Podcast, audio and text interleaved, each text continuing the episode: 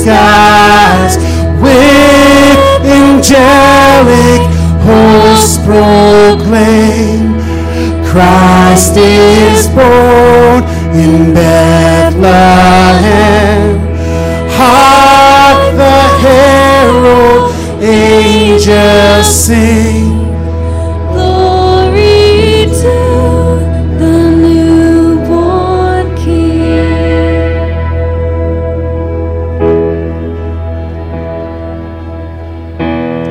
Joyful sound, church. Let's sing together. Joy to the world.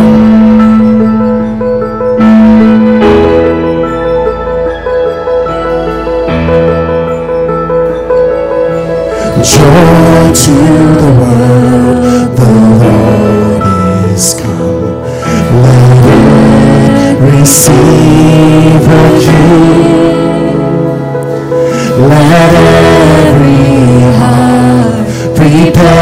him room, and heavenly nature sing, and heavenly nature sing, and sing. We will sing, sing, sing. Joy to the world. Sing, sing, sing. All together, family, here we go. Joy to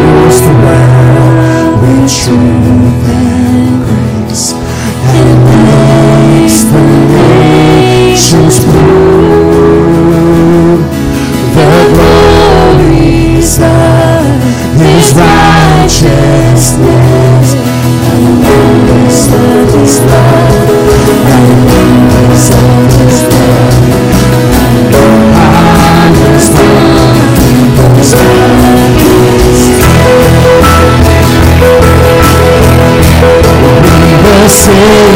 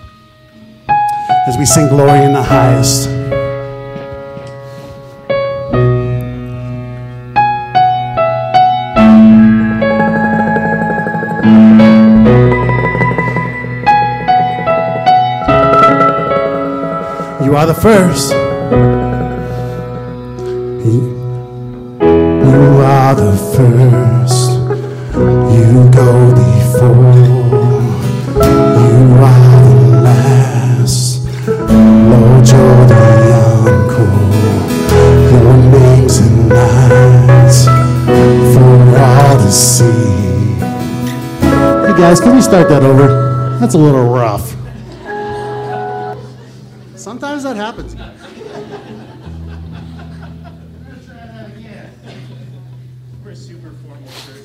I was trying to pull it off.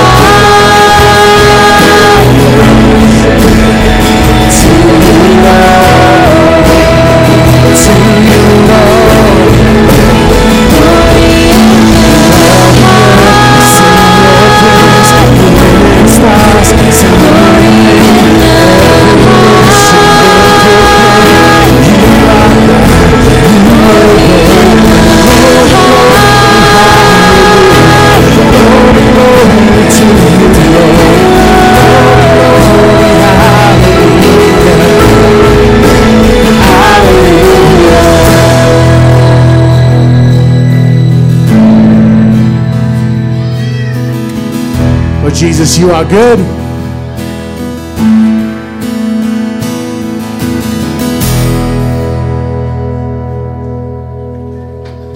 Doesn't that feel good? Oh, Lord, we love you.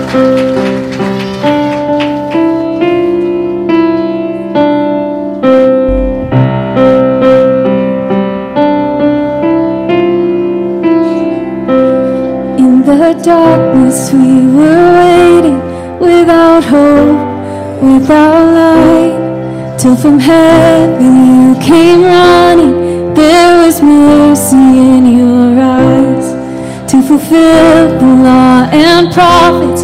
To a virgin came the word from the throne of endless glory to a cradle in the dirt. Together, church. Praise the The Son, praise the Spirit.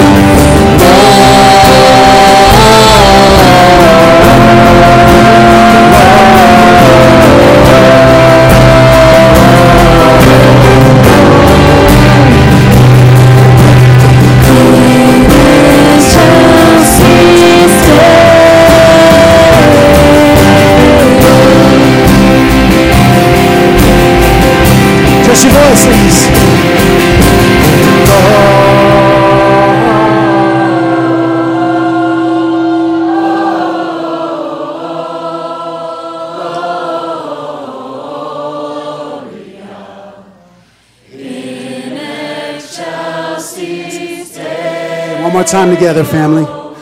Glory.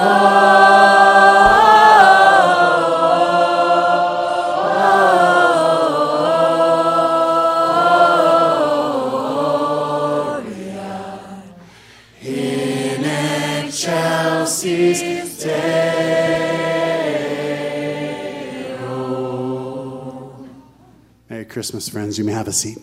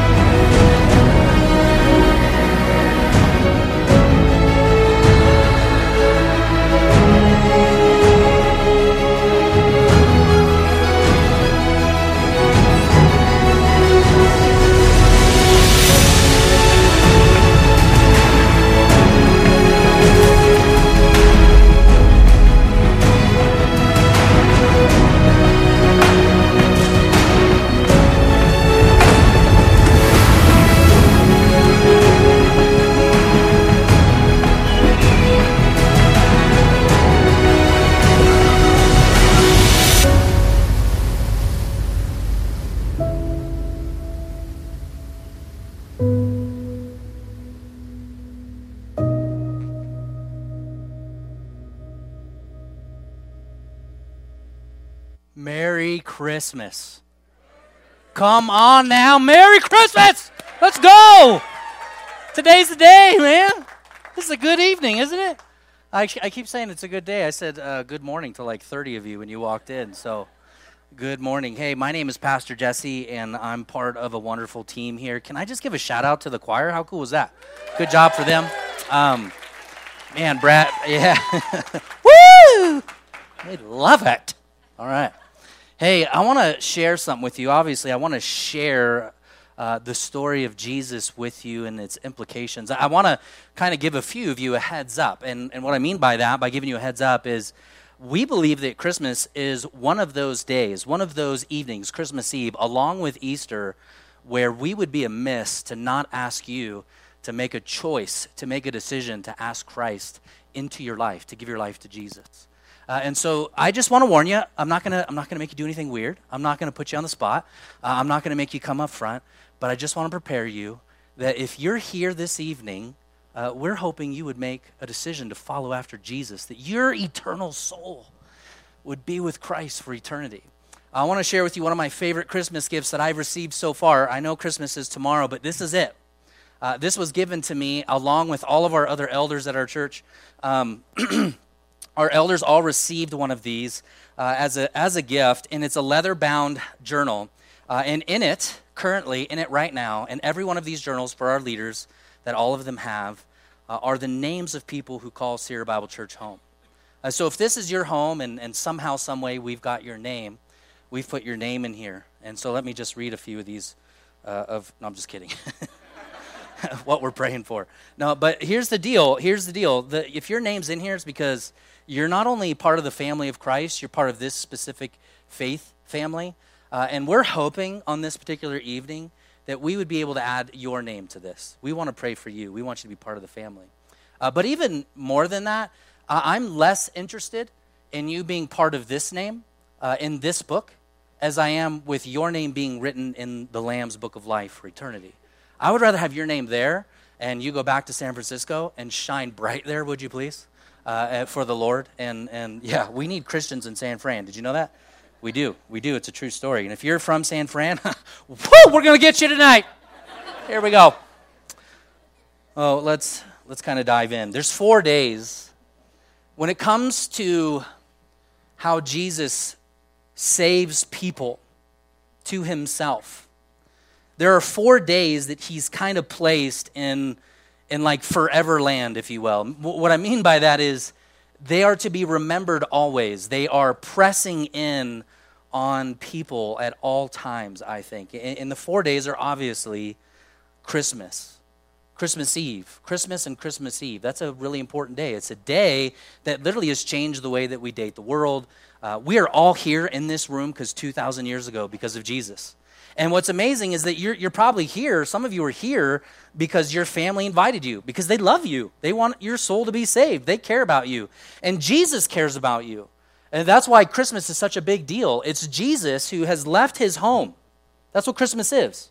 He's left his home to come into our home, that we would then be able to open our hearts, that he would live inside of us, and then we would live with him in a forever home. And so it's a big deal. And then along with that, most of you know, we also celebrate as Christians Good Friday, the day that this babe that was born was crucified on a cross. And then, of course, what's even more important than Good Friday, well, we probably could say just as, e- as easily as important as Good Friday, is Easter Sunday, his resurrection. So we have Christmas morning, Good Friday, and Easter Sunday. And my friends, the fourth one is yet to be totally celebrated, but we're all waiting for it uh, what we call a second advent. So Jesus is already pierced into this sinful world, into our world to make himself known. And he's going to come again to bring his bride with him for eternity. Now, some of you know this story. The story I want to mainly read from comes out of Luke chapter 1 and chapter 2. Most of you, again, are familiar with this story. Some of you may not be, it may be new to you. Uh, first, in Luke chapter 1, an angel appears to a priest. His name is Zacharias. And the angel speaks to Zacharias, says, Hey, Zacharias, guess what? You and your wife are going to have a baby. and his baby's going to be named John. And John's going to go about and he's going to prepare the way for another child, and that child is Jesus. That child's the Messiah.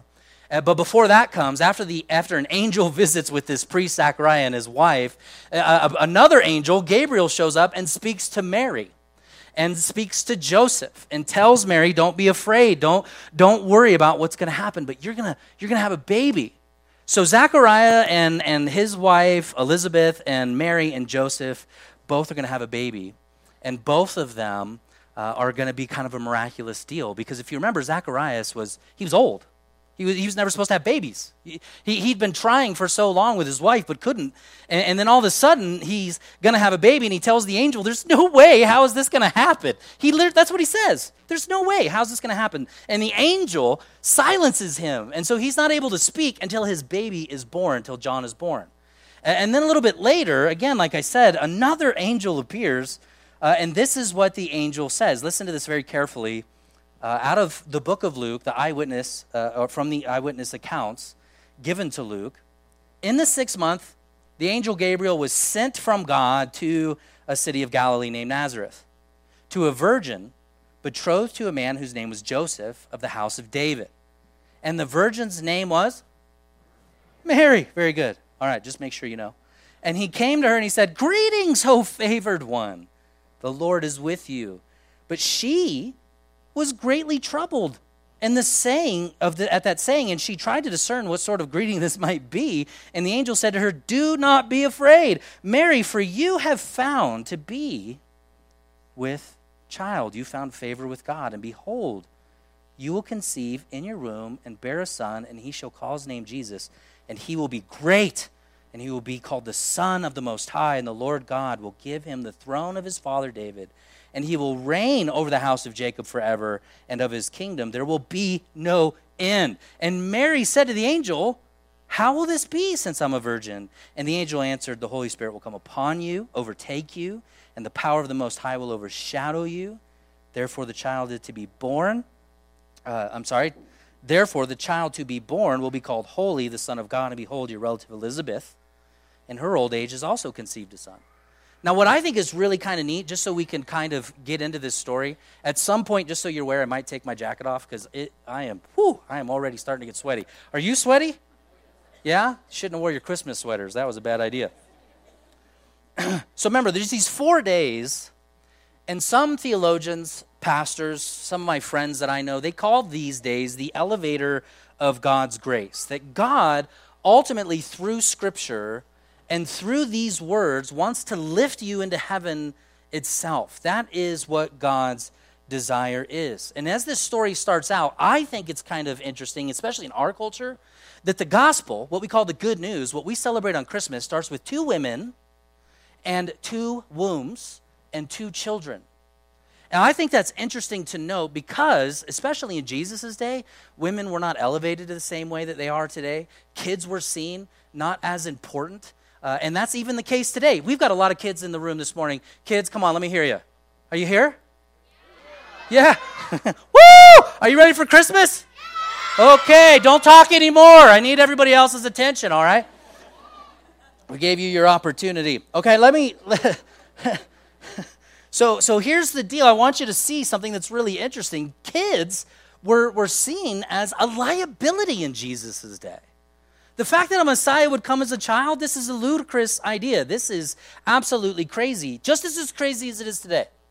And why do I say that? Because we know our society just isn't having kids quite like the church is, especially our church. We love babies, we love children.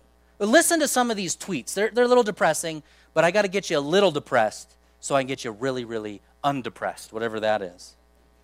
L- listen to some of these tweets. Someone asked on Twitter, why aren't you having children? Just open to everybody, which is a super bad idea to do on the internet. Why, wouldn't, why aren't you going to have kids? Listen carefully. These are people's, each one of these, just a few of them, are examples of what people feel about kids in our society. I'm not having kids. Why? Because they're expensive. Climate change, school shootings. Well, to be honest, I'm selfish, but at least I'm self aware. I can barely remember to feed myself most days. Another individual said, The future's bleak. I like money. Kids are annoying, pets are better. the person who tweeted this is why the future's bleak. We'll continue. Kids, what, uh, kids, they're expensive. Here's another one money. I, I don't slobber, I don't do spit, I don't do throw up or poop. I don't like what it would do to my body. I like money. And I like being alone with my cats. Yeah.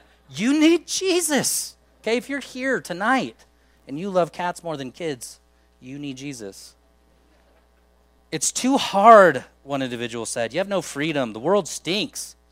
I don't like being in service to anyone. It's too much responsibility. Our society, by and large, sees kids as a detriment. Now, now, I want you to understand something about the person of Jesus as he comes in as a baby. No different. Society did not see kids as something that was valuable, like I said. In fact, later, Jesus literally will be hunted as a child, not just as a man, but as a child, because there's another king in the world who's worried and fearful of this child who was born in a city of no of, of where no rapport, nothing good ever came from this place, is what society said.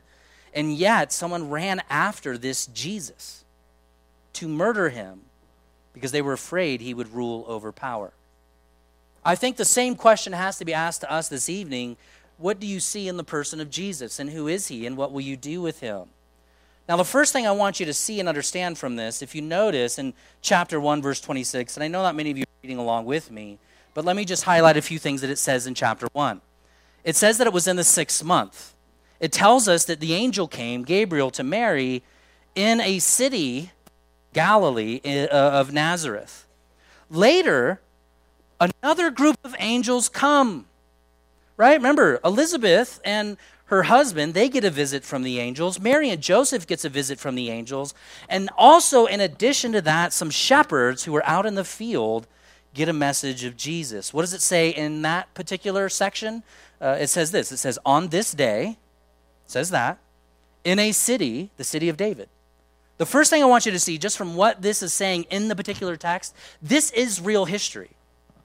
The Bible doesn't shy away from the fact that this is reality. This is a real child, these are real families, these are real people.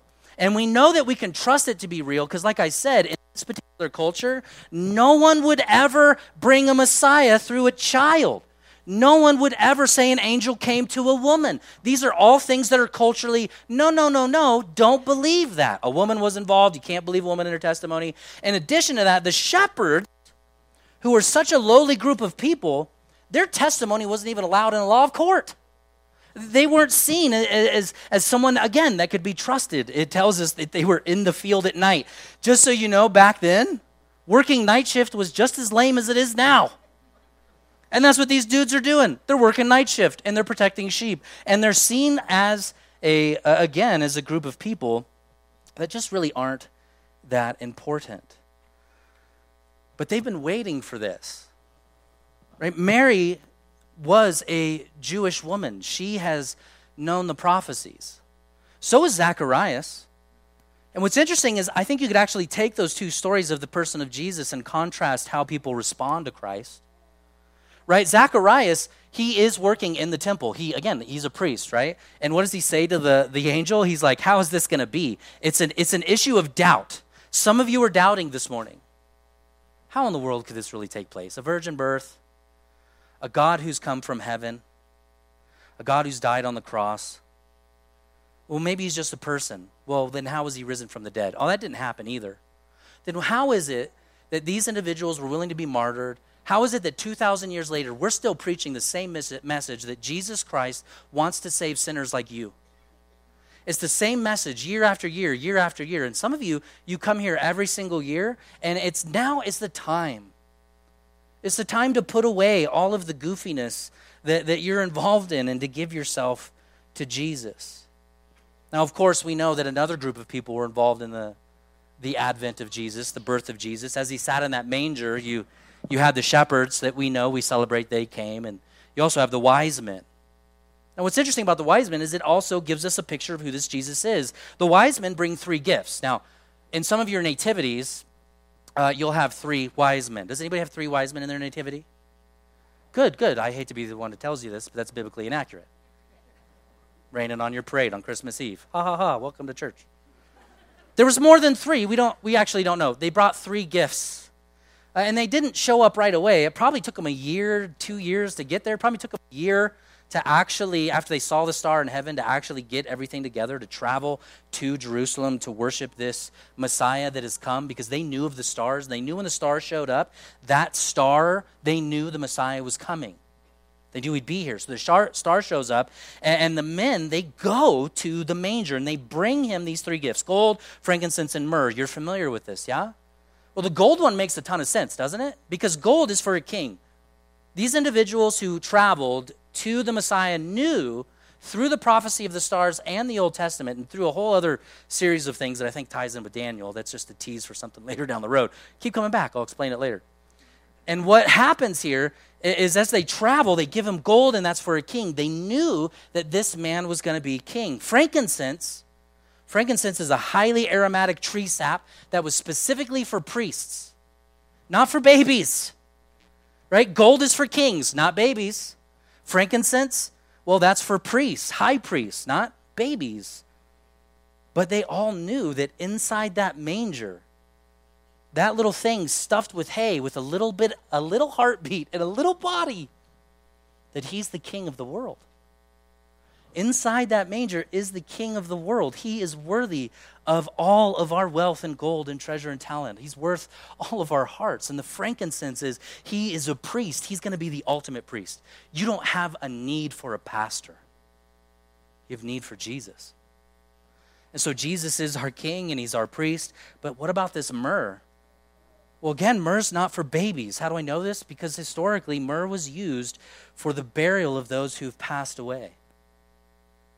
There's somehow in the prophecy of these gifts a recognizing that this baby, though he is coming as a gentle babe now, he is king and he has given us his priestliness, his love, his shepherding, his kindness, and he is going to die for us, which means when Jesus left his home, when he left the home of heaven, think of this for a moment, folks. Kids in the room, you're doing amazing, by the way. You're listening so well. Jesus left peace calmness, stillness. He left, he left the realm of eternal worship unto himself, and he pierced into the sin of mankind, which required of him an enormous amount of pain and sacrifice. To celebrate Christmas is to celebrate the sacrifice that Jesus made to come into this world. Listen to the, my pastor friend. He says it like this. I've added to this. It's a, a kind of a, a, a collaboration of a pastor friend of mine and, and some of my own words, but this is uh, what I have written. Jesus stepped into this world, a world that did not want him, a world that bullied him and killed him as soon as possible. The ruler of the stars laid in a manger below the stars. The Son of God accepted the human condition with all of its pain. Jesus accepted the smell of dirty feet and barnyard animals. Jesus accepted sewage running down the muddy streets of the city. He entered a scratchy hay for a bed, and he rubbed shoulders with the wicked, the broken, the diseased, the ostracized. He accepted the hard work of carpentry, verbal abuse, being seen as less than human on the cross, and he accepted to take all of your sins on his shoulders. Jesus accepted pain and he accepted death that he could remove pain and death from you. He tasted the salt of our tears. He has felt the weight of life. He has embraced the hurt and shame of the world. He did not live a sanitized life. He swam in the sea of filth that is at times in this world. I mean, for that's what Jesus did. Right? He pierced from heaven into this world to live as a baby, to be hunted by another king, to live a life of, of hard work to learn the Bible and to learn what Yahweh was all about, even though he is that, all of that in himself, this weird paradox that we're always trying to figure out within the Trinity. And as he lived those 33 years, we know the last three years were the most intense. The Pharisees hunted, the religious group of individuals tried to take him down and tried to murder him. Eventually, they succeeded. Now, for us, on the other hand, the invitation, like I said, I'm, I'm, I'm not going to put you on the spot. I'm not going to make you do a weird thing. For those of you that I want, and I'm hoping that God is pressing on you to bring you into salvation, what you get is Revelation 21 4. Right? We live in this world, and I think all of us know that this world, if, if we're really honest, this world's a pain machine. Right? This world knows how to dish out pain, it knows how to dish out mockery, it knows how to dish out division. It is just so good at all of those things. But we get Revelation 21. For us, when we pass this world, what does it say? He'll wipe away every tear. Death will be no more. There'll be no more crying. There'll be no more mourning. There'll be no more pain, for the former things have passed away.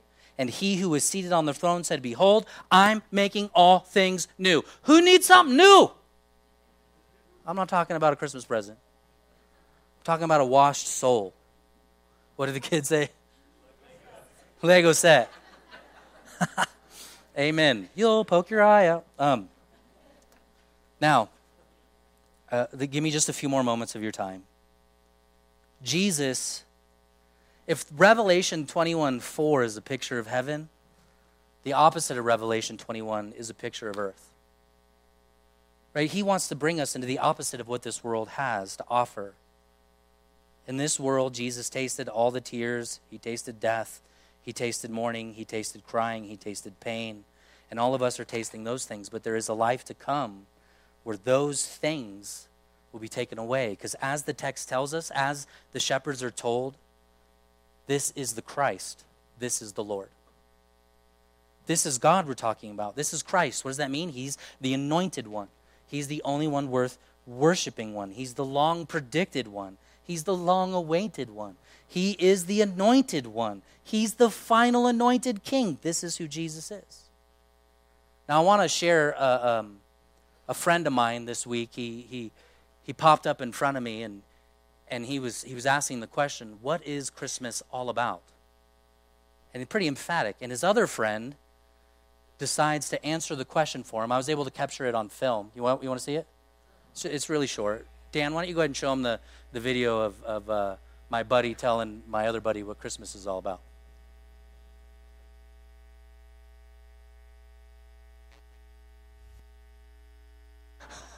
Everything I do turns into a disaster. I guess I really don't know what Christmas is all about. Isn't there anyone who knows what Christmas is all about? Sure, Charlie Brown. I can tell you what Christmas is all about.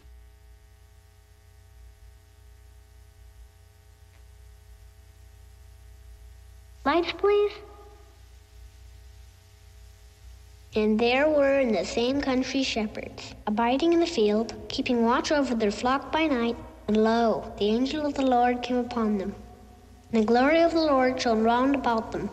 And they were sore afraid. And the angel said unto them, Fear not.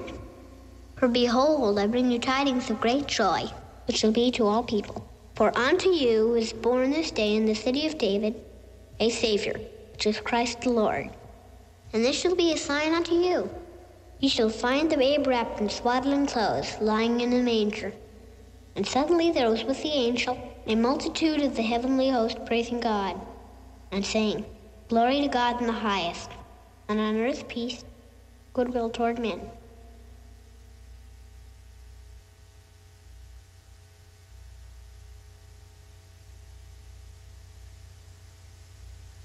That's what Christmas is all about, Charlie Brown. so, so you're aware, that's exactly how I leave the stage every Sunday. My wife would probably say, that sounds about right. Um, that's really cool. And I'm going to share some about that video here in just a moment, so stick with me. But the, the, the proclamation that's made is out of Luke, it's to the shepherds. And what that language is, that's high theology. That's the declaration out of Luke. High theology to who? Lowly shepherds. What brings lowly shepherds, those who are working the night shift that are forgotten about? What brings them into the place of security and happiness? Into the place of Revelation 21. It's that Jesus has come. It's that God has come to get rid of your sin and to give you peace. The reason Jesus has come into this world is to give you the ultimate gift and the only gift that every single person needs. And that's for all of your sin, all of the things you've done wrong, all of your shame, all of your missteps. Where you've been a bad husband, where you've been a bad father, where you've been a bad mother, where you've been a bad wife, whatever it is that is in your heart right now, and the Holy Spirit is more than big enough to put that in you, He came to seal all that into the pit of hell, into the grave that He died in forever so that all he sees is no longer you hidden in Adam, who is filled with sin, but hidden in Christ, who's filled with righteousness. And we all should say amen to that. Right? The, the declaration that he gives, that Linus gives, is peace among men. It's peace amongst us, but it's also ultimately peace with God. Right? And we live in a world filled with divisions, don't we? Republicans versus Democrat. iPhone versus whatever that other phone is. Gandalf versus Saruman. Hey, if you're a Niner fan, we're praying for you. But not as much as if you're a Raider fan. There's rivalries everywhere. Some of these rivalries we know, especially in Africa, they lead to death. Again, this world is a pain machine. It just dishes it out. But Jesus has come to give us peace and to give us salvation. And as we get ready to close here in just a few moments and sing and light candles together, I want to read to you from Isaiah the prophecy of this Jesus. And listen really carefully to what it says. Uh, is that what I want to read? Hold on. Isaiah 9 6, I'm sorry. For unto us a child is born. Notice that for a moment. He's human, 100% human. He's born, which means Jesus understands everything that the human condition has to offer. Jesus lived life like you did. He cried, he felt pain, he knew pain, he knew what your sin was like, he tasted that, he tasted all your shame. He's human and he tasted it. A son is given, it says and the government shall be upon his shoulder, and his name shall be called Wonderful Counselor, Mighty God. Did you hear that?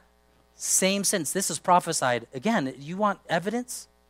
The Holy Spirit should be more than enough, but if some of you need evidence, you need you need facts. 100% God, 100% man. Here it is. Hundreds of years before Jesus came, a child is born, he's human. Mighty God, he's divine. Everlasting Father, Prince of Peace. What does all this mean? This is who he is, my friends. This is who the child is. This child that is approachable and soft and delicate, and he's before you for what? To give you peace and salvation. Right? When, when, when the world throws at you all kinds of hardships and all kinds of wrongs, and, and, and you're running out of, of, of wondering, what am I supposed to do in life? Jesus is called wonderful in this passage. Come on, Christians. What's Jesus called? Wonderful. When you're confused and depressed and you have nowhere else to turn, Jesus is called counselor. Who needs counseling? Come on, put your hands up. Like four kids back there? Man, ooh, what's happening here? When you're sick and you're weak and you're feeble and cancer has you, Jesus is called mighty. When life feels too short and it seems like it flies by in minutes, he's called Everlasting Father. Right? Uh, The, yesterday, my kids, we opened up gifts yesterday because of the craziness of Christmas for us. And there's moments, if you're a parent, isn't there moments you just want to hit pause? Like, don't get any older than this. Ezra, no more growing. Stop it. Yeah, you. Love you, buddy. He has a way of making time pause. Why? Because eventually we'll be in eternity with Him. And when you feel trouble, anxiety, friction in life, Jesus is called the Prince of Peace. I mean, this is who He is. This is what's before you. What's before those of us who call Jesus our, our Savior and our Lord and our Christ.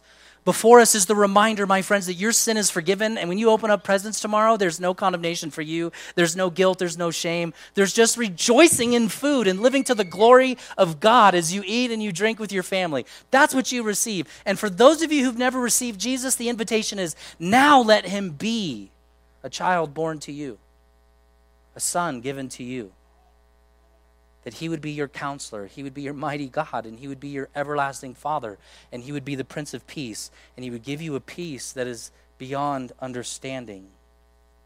I mean, let's be honest, no other passage really has been popularized as much as John 3:16.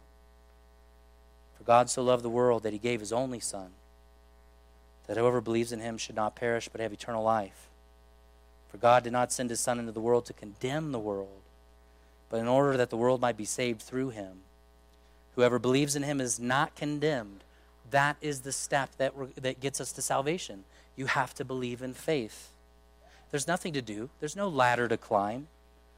Right? There, there's absolutely nothing you can do. The, the, the misunderstanding of the gospel is that the gospel, listen carefully, because again, I'm going to put some of you in a place to make a decision. I'm not, again, I'm warning you, I'm not, I'm not going to put you on the spot. I'm not going to make you do anything weird. But the gospel is not an invitation for you to commit yourself to God.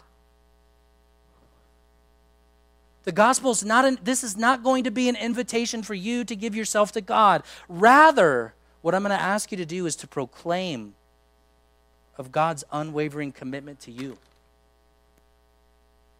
Right? Salvation isn't, oh, I'm going to I'm going to do all these things for God and I want to be saved. No, it's God did all of these things for you to save you. Nothing else needs to be done. God will take you as you are. I can't share all the stories. There's people who did the choir t- tonight. Some have been part of our church for years. Some of them are brand new, like they've been here the first year. Some of them got saved this year.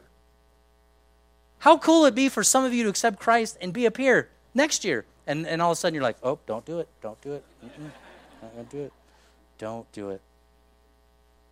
I like how Spurgeon said it. This child is not born unto you unless you are born unto this child. So that said, I want to pray. I'm going to invite the team to come up, and I want you to do me a favor. Remember, I told you I was going to give you an opportunity to respond. I want everyone right now, if you just do me a favor, and I want you to put your heads down, bow your eyes, and just a somber moment of remembering who Jesus is. And with our heads bowed, I just want to pray. And I'm not a big fan of saying, oh, just pray Jesus into your heart and you'll be accepted. This is more of a prayer of confirmation, a prayer that you believe in faith, that Jesus has died for your sins and this is for you that are feeling the call of Christ to your to himself right now. I don't need to this is there's no manipulation here.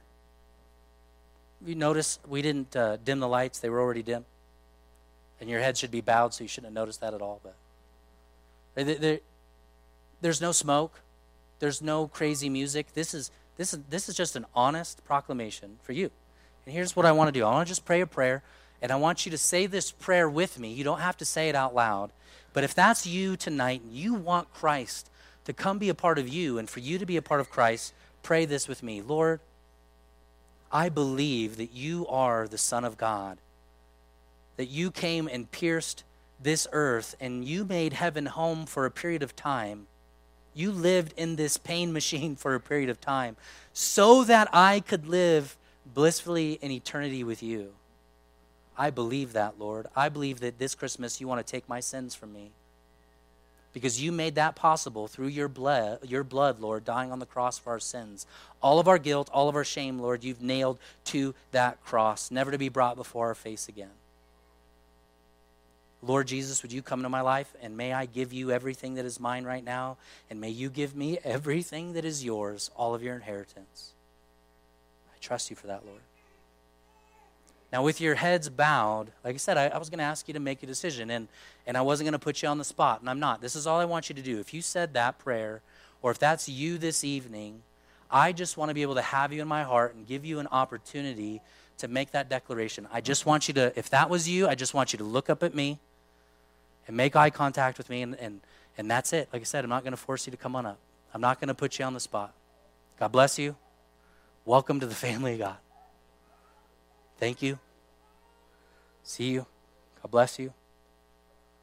Awesome. Thank you. Amen. Thank you. Welcome to the family of God. Man, time time to get plugged in for some of you. I see you. Thank you. Thank you. I see you. Appreciate it. Amen. Thank you. Oh man, praise the Lord. Now, I don't like I said, I don't want to put them on the spot, but can you just give a round of applause for those who made a, a choice for the Lord. And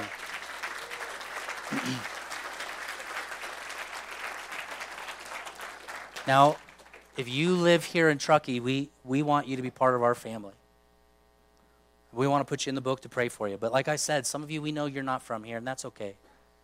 You need to find a good church that opens up the Bible. If they don't open up this book, it's not the right church. They preach Jesus, they talk about sin, and they welcome you to the family of God with grace and understanding. So And if you need help with that, we got a tremendous staff. We got a pastor here, we got a pastor over here. I'm a pastor most of the time. Uh, we got them all around. We got some in the back there. We got a retired pastor in the back. Wayne, how's retirement doing, bud? Yep, he's still preaching. He's still he's an interning pastor up at Alta right now and doing some great things. So make sure you find me afterwards. Give me a hug. We'd love to give you some resources uh, and whatnot. But with that, would you stand with me? And we're gonna we're gonna sing Silent Night. And if my elders could come on forward and. Uh, Hey, man, this represents the gospel, right? For some of you, the light is shown, right? This is God. It's a picture of God who has become man, pierced into this world. His light has shone, man. He's given us Himself as the best gift we could ever have. That's why we give gifts. And He left that home of comfort and worship, and He came into our world to give us His light and to give us His life. And as He gives us this light and as He gives us this, this life and light to His people, He asks His people to spread that light to other people. And so now they're going to share that light with you. Creative.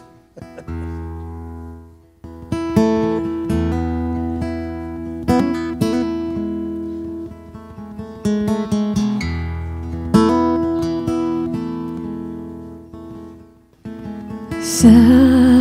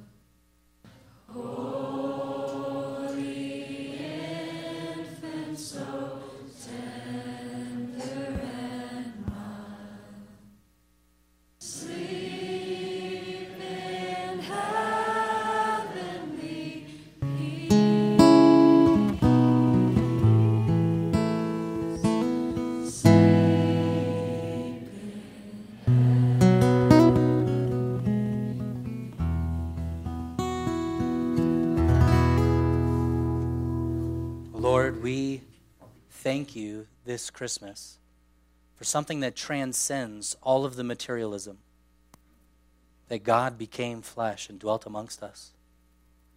Lord, you tabernacled amongst us that we would know you, understand you, love you, walk with you, and have all of the benefits of what that is peace and joy and eternal life with you.